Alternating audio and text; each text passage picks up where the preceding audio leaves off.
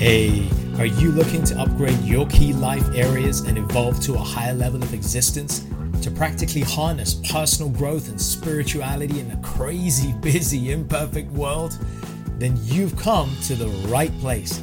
My name is Prash, and this is Urban Spirituality the show which uniquely fuses ancient wisdom with contemporary self growth and spiritual disciplines to deliver value added tools, traits, and insights to help you unleash your fullest potential.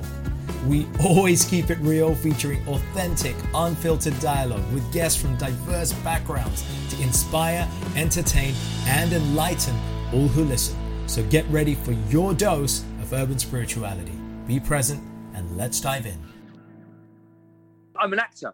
Right. Um, and how many times in acting class, uh, as a class, not in actually an, an event, but I'm I'm really scared of my peers. Yeah. And I'm like, I'm I'm going to perform. We've just been given a script, and I've got to. I'm conscious. I'm not even looking at the words or becoming the character on the page, or I'm worried about how I'm going to look in front of my friends. Um, God, you, you can't. Mm. You're slightly dyslexic you're slightly dyslexic. I've got this thing going on. And you're you're not great at reading. You, you, you fucked up last week, and like, oh, come on, you've got to. And right. that person's look. That person was really good. God, and they've just gone before you. Oh my goodness. What chance have you got? Have you, have you been there? I think we've all. Totally, yeah. I, I I think we can all relate to that. I get it a lot in all areas. I get it. Used to get it in my um, corporate career so many times. In, um, you know, I often refer to it as imposter syndrome. In coaching, they often call it to that. And, you know, I know other coaches as well, when we speak, we talk about it. And even coaches have imposter syndrome. So coaches feel yeah. that they can't be the coaches that they are. Motivational speakers feel that they can't be on a given stage, uh, you know, let alone ordinary people who aren't coaches and who are just kind of living their life. All of us have that inner critic. That's the point here. And all of and us go through a stage you of that. Search, you end up searching for evidence to prove your inner critic correct. For instance, unfortunately, I remember at school at the sports day or sports the uh, PE, and you, could be the last kid to be picked. How bad is that for your self-esteem? Completely. I guess you could go on in life thinking I'm the last kid to get picked, and if you set that let that go on, you've got evidence. Yes, you are crap because you were the last kid you were the fat, skinny kid. You were the whatever right. kid, stupid kid. You know, you were the kid that nobody liked, and that you could take that on for the rest of your life. Well, one quick tip. I've got two tonight. Hmm. Simple. Mm. Fake it till you make it, uh, and you're not mm. faking. Nice. People, you you are being authentic. You might people you're not being real, but as an actor, so true. I become. Listen, let me just take on a quick scenario. I went to a Christmas party on um, on Saturday. It was actors, and because uh, I'm talking about actors, acting Christmas party, and I was actually scared.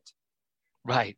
Because I respect all these fellow, to me like studs um, in the acting world who are my peers, and I want to come across as charming, elegant, sophisticated, someone with gravitas, like you know, all these different things all at once. And I wasn't relaxed. I'm like, right, didn't really want to go but I, I had to go. No, you've got to go and be seen. Yeah, and I had agents and casting directors there. Um, I, a little kid, part of me, part of the, those self negative inner critic self talk scenarios in my life all started to come back. Mm-hmm. You're, you're, not good enough. You know, to come back. Come on, Reed. What are you talking about? And I poker faced it so many times. I know I, but still, even though I've poker faced it and I've still been through very tough physical, emotional, mental tasks. I still felt absolutely. Like, and what I did was, I made. I think I, that's. I, go. On. I went. I went. No, go ahead. I went, what did you do? Before I got there, I thought, right, you're nervous. I thought you can always have a drink, but the thing is with a drink, right. um, and it does make people more sociable. I wanted to be sharp because as much as a drink is good for nerves, Dutch mm-hmm. courage, and that there is a time and a place for that. Um, I needed to be witty, and, and, that would dull my senses. So I knew I was going to have a drink, but I still needed to be sharp. So I went to the toilet. Yeah. I, I come in. I said hello. I said I just really need a wee. I went to the toilet and I sat down on the toilet. Didn't do go to the toilet um, and just got my thoughts together. And I thought, right, read, I talk to myself. And it's the right. one thing that me and Prash teach in our retreats more than anything. There's one thing you get from this. I was aware of my situation. So because I was aware, I had tools. I okay, Reed, you got a lot of tools. You teach this stuff. Right. You live it. I Completely. became all these. I, I went into my special place in my mind, and I totally. I took on all these attributes, and I went out.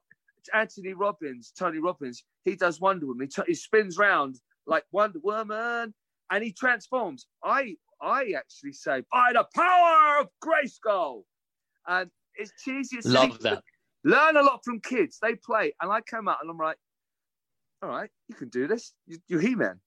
And I went out there and I, I had a great night, you know. And I think this is the point that um, I think this is the point that we got to recognize that our, our inner critic is going to be playing with us all the time, a lot of the time, and a lot of the time. That the strange thing is that that inner critic is playing playing with our mind when we don't even realize it. And so, part of the strategy that we want to share here is to become aware of the existence Awareness. of our inner critic. That's an important strategy. Uh, one, one of the cornerstone approaches of coaching, and this is something not only myself as a you know transformational coach and speaker, but any coach anywhere in the world will encourage the student or the client to become more aware, whether it's in the area of diet, nutrition, fitness, weight loss, whatever it is. Awareness is the first key. So, becoming aware of the existence of our inner critic is the first part. Now, inner critic is a part of us that exists within our mind. Now, our mind has our subconscious mind and our conscious mind. And the inner critic shuttles between the two. Voices rise up from the subconscious where they've been seated for years, where we've been told in the past, like a tape recorder, you're not good enough, you're rubbish, you can't do that, you will, you'll never achieve that, you're weak. And those subconscious voices then rise up to our conscious mind. And of course, now they start to sabotage our progress, like you just described, when they kind of make us feel awkward in those situations, like you're at that party. They make us feel that we can't hang with this group of people here. I'm too small right? I, I can't be in this position. So awareness is enough. a key strategy. Absolutely. Yeah. So a key is learning to become aware that our inner critic exists. And that's the thing. How do we become aware? This is the thing. How do we listen to that voice and realize, hold on a minute, mm. that I don't want to. I'm going to turn the other voice on. The nice. Absolutely. Voice. How do you do that? So part of part of part of becoming aware is recognizing when that feeling shows up. Usually, when that voice comes, there is a feeling associated with it. Sometimes there's a physical emotion associated with it as well. And this is a great clue. The body gives us clues. We just need to tune into those a little bit. So, a good way to become aware of it when you're self managing, which is one of the goals of emotional intelligence, it is to become self regulated, to emotionally self manage. One of the clues that we get is look for our body. Look for if we're feeling a little tense. Look for if, if, if, our, if, if our posture is changing. Look for an elevation in heart rate. Look for heavy breathing. Start to understand what physical and emotional symptoms are showing up when that inner critic is talking so then when you're in a situation where you start to feel those physical or emotional symptoms you know that your inner critic is right there and you know when, I mean? when you have techniques, it's the best thing in the world because, oh, hang on a minute, I'm feeling like this. Do you know what? I right. know how to deal with that. I've got this technique totally. here. And it, it's so wonderful, free. It's completely refreshing. Yeah. It I've is, really it is. noticed this in, in my recent life. I've started to become, uh, meditation is one of the best tools to becoming aware because you start to quieten everything. You start to quieten everything. Yeah and absolutely you become aware of everything what's going on in your guts in your heart. Mm-hmm. oh i'm a bit tight here. I'm feeling a bit of indigestion. Exactly. I've become so aware it now rather than listening to my mind which is saying to me i want to go and eat some some bad food my body is talking yes. to my mind saying hold on a minute. You know that that bad food that might you might have a minute of gratification from the sugar endorphins, but it's going to make you feel nasty on the inside. Yeah. Um, same thing with a drug addiction. Um, you might. I I like having a beer once in a while. I, that's one of the alcohol is one of the biggest drugs going. I don't like to drink too much because it now it's nice to feel a little bit inebriated, uh, a little bit uh, relaxed. But I now realise the, the indigestion I get that's that's a big communication. That's awareness. My body's saying we don't really like this beer. Guess what? You don't want to drink as much beer. you don't want to drink as much beer. So your body is giving you triggers, body gives you feedback. And again, that's the same thing with any situation. The art here is we got to learn when to listen to our body or our mind's feedback and heed it versus ignore it. And usually when our inner critic is playing playing its voice and when our inner critic is talking to us, usually it's trying to get us to heed the inner critic rather than ignore the inner critic. And what we have to learn to do is find ways to to ignore that inner critic. And as I say, in addition to what you've just already shared, Alex, awareness is a key trigger. Start to become connected with what's showing up in our body and our emotions. So as we start to do that, we can start to tune into the inner critic. Now, once you've tuned into the inner critic and once you recognize, oh, yeah, there's that voice again. Oh, yeah, okay, I get it. Now you need to start talking and you, you need to change the language. Rather than saying, I can't do it, you need to recognize that it's your inner critic that's telling you. So it's called disassociation. You're disassociating yourself and recognizing that you and your inner critic are not the same entity. You are you, you're the spirit, you're the owner of this body, this body mind system. Your inner critic is simply a voice that's playing around in your head. So the second step is to recognize that you and your inner critic are not the same thing and call your inner critic out. When you so, say, oh, yeah, there, there he goes again. Really good question. Um, I kind of, someone asked me about PTSD earlier on. Someone lives a traumatic experience and they keep hmm. reliving it. They're not in the now. They're is it about living in the now? Because when you keep living, and then when you realize that, okay, that happened then, I'm actually, I'm okay now. I'm, mm. me reliving this experience is causing me pain. Why do I, if you, once you understand that, but how do you stop yourself from living, reliving the traumatic experience? It's again about being self-aware. But I think I, it is I very much about that. that. How would you, how would you explain that? As a question that uh, people who suffer from PTSD have asked me when we're dealing with eh, traumatic experiences and we're talking about PTSD, we're stepping into the territory of uh, impressions, vasanas, um, old patterns that have been become embedded. So the trauma results in feelings that are then converted to memories or impressions that become lodged within the subconscious. They also become lodged within the body. So the body brain system traps that, which is why obviously a lot of physical ailments arise through PTSD as well as the emotional side. And so our inner critic plays up when our PTSD is being triggered by an event, right? Unfortunately, for those who've experienced PTSD will know this. Um, you could just be, be sitting there and something somewhere on TV or something that somebody says, that's it, it triggers and your PTSD just kicks in. It's not even situational. It's, it's, it's driven by a little trigger, the seemingly smallest trigger. But Alex, I, I would say, and I would say the same thing applies here. It's becoming aware that it's rising.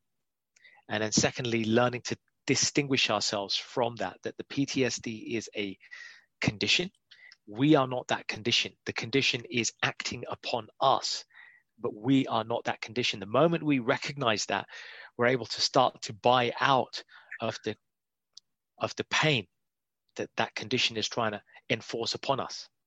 I've got a great method here which I use, and, and I'm really thank you for sharing that.